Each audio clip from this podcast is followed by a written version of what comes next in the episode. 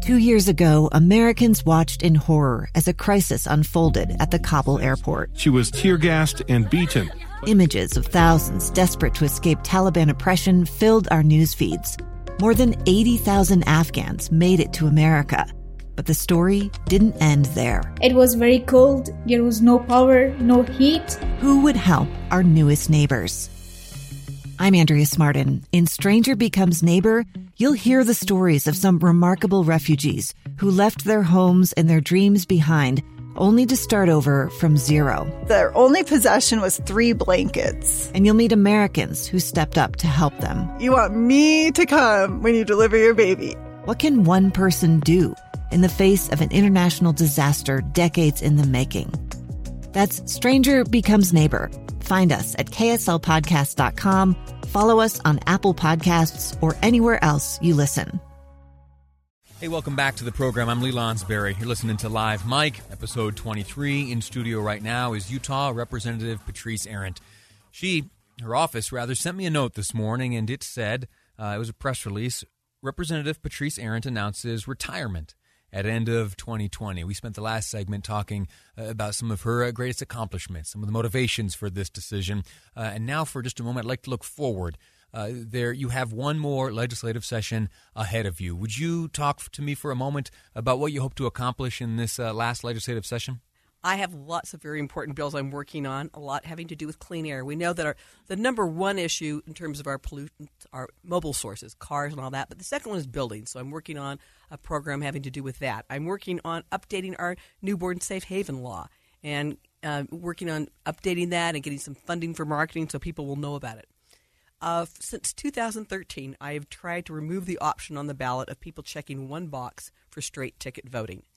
And it's been a problem, according to our county clerks, much more now in Utah than it was back then because people uh, have their ballots at home. They check that box, and sometimes they're very confused. They think they have to check the box because they're a member of the party, or they check the box not realizing that that party has not put forth candidates in some of the races, so they miss voting.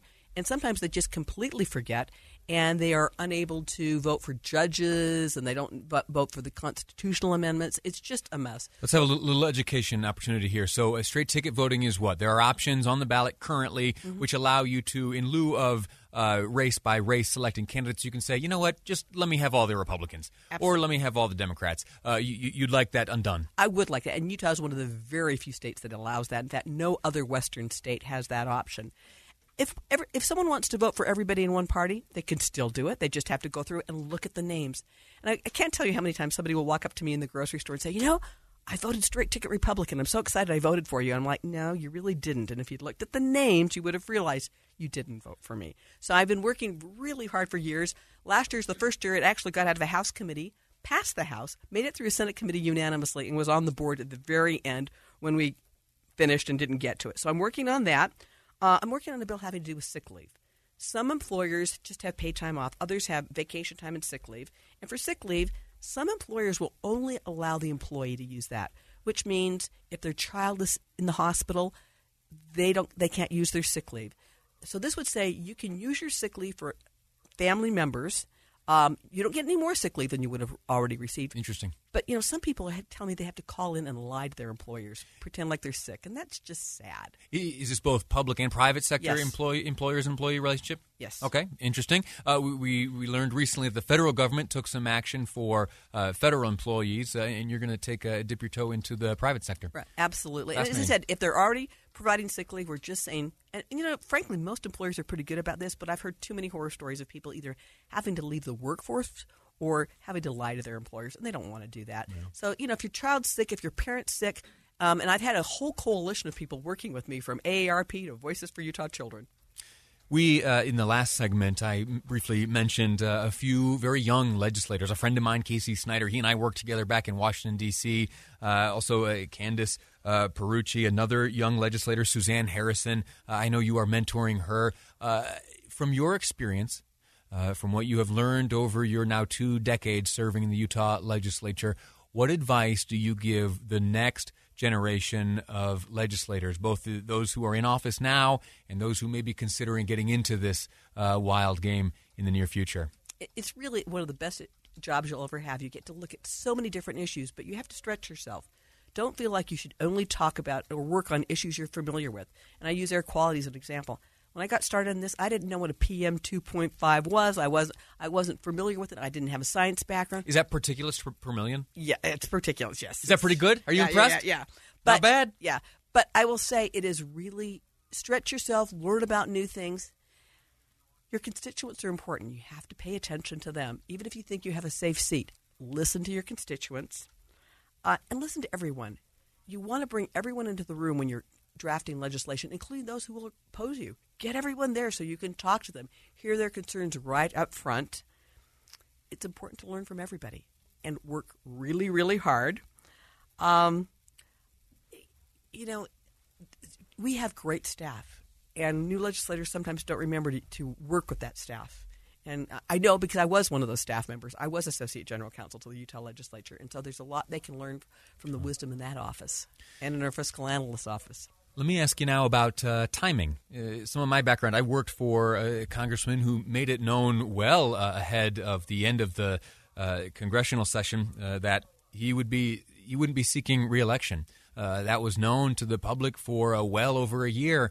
And when it was coming time to make the decision whether or not to announce that fact, there was some pushback saying, uh, you know, if you let no, if you let folks know uh, that you're heading out, you know, they're not going to take you as seriously. They're going to know they're not going to have to tangle with you in the next uh, session. You have made it known that you will not be seeking reelection. And you still have a, a full session to serve. Why have you chosen now to, to make this announcement? I think it's the best way to find good people to run in the seat that I represent. I want to give people time to think about it. If they want to collect signatures, I want them to have time for that. If they want to come up and watch what we do at the Capitol to see what we're doing, but I want the best possible candidates there to replace me. And this uh, announcing now gives them uh, a good long uh, runway, a room to, to make their attempt. Absolutely. And it doesn't diminish your uh, your power and your ability and your influence during this upcoming session. I look at others who have retired, and I've done this before because I retired once before. And you know what? You can get a lot done in your last session. I look at former Representative Rebecca Chavez-Houck passing major election law reform her last session. You can do that. All right. Very good. Thank you so much.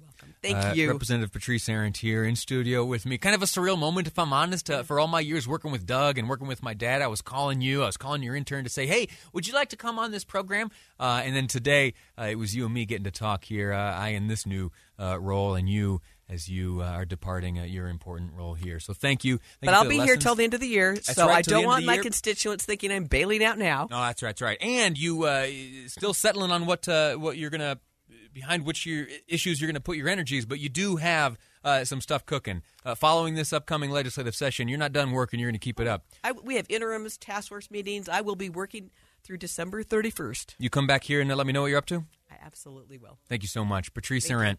Uh, the announcement this morning, uh, Representative Patrice Arent uh, is going to be uh, retiring. She will serve the duration of this legislative session and then not seek reelection, uh, making way for, uh, as she says, a, a good, fine candidate who now has plenty of time uh, to put together a campaign and make the case for why they ought to represent you in the Utah State Legislature. We have a, a number of topics left on the program. One segment left. We're going to try to cram a lot in. There have been some whisperings lately about uh, not just the gubernatorial race, but who uh, will be running alongside these governors as lieutenant uh, governor. There is an announcement coming up. Uh, Thomas Wright is going to make a, some sort of announcement. I don't know. I can't tell you that it's a lieutenant governor's uh, announcement. I don't know for certain. Uh, if I'm a betting man, though, I, I'd say that uh, we're going to start finding things out. Uh, also, producer Amy reached out to all of the gubernatorial candidates this morning, asking if they have begun thinking about who might be their running mate. And we have some fascinating responses to share with you next here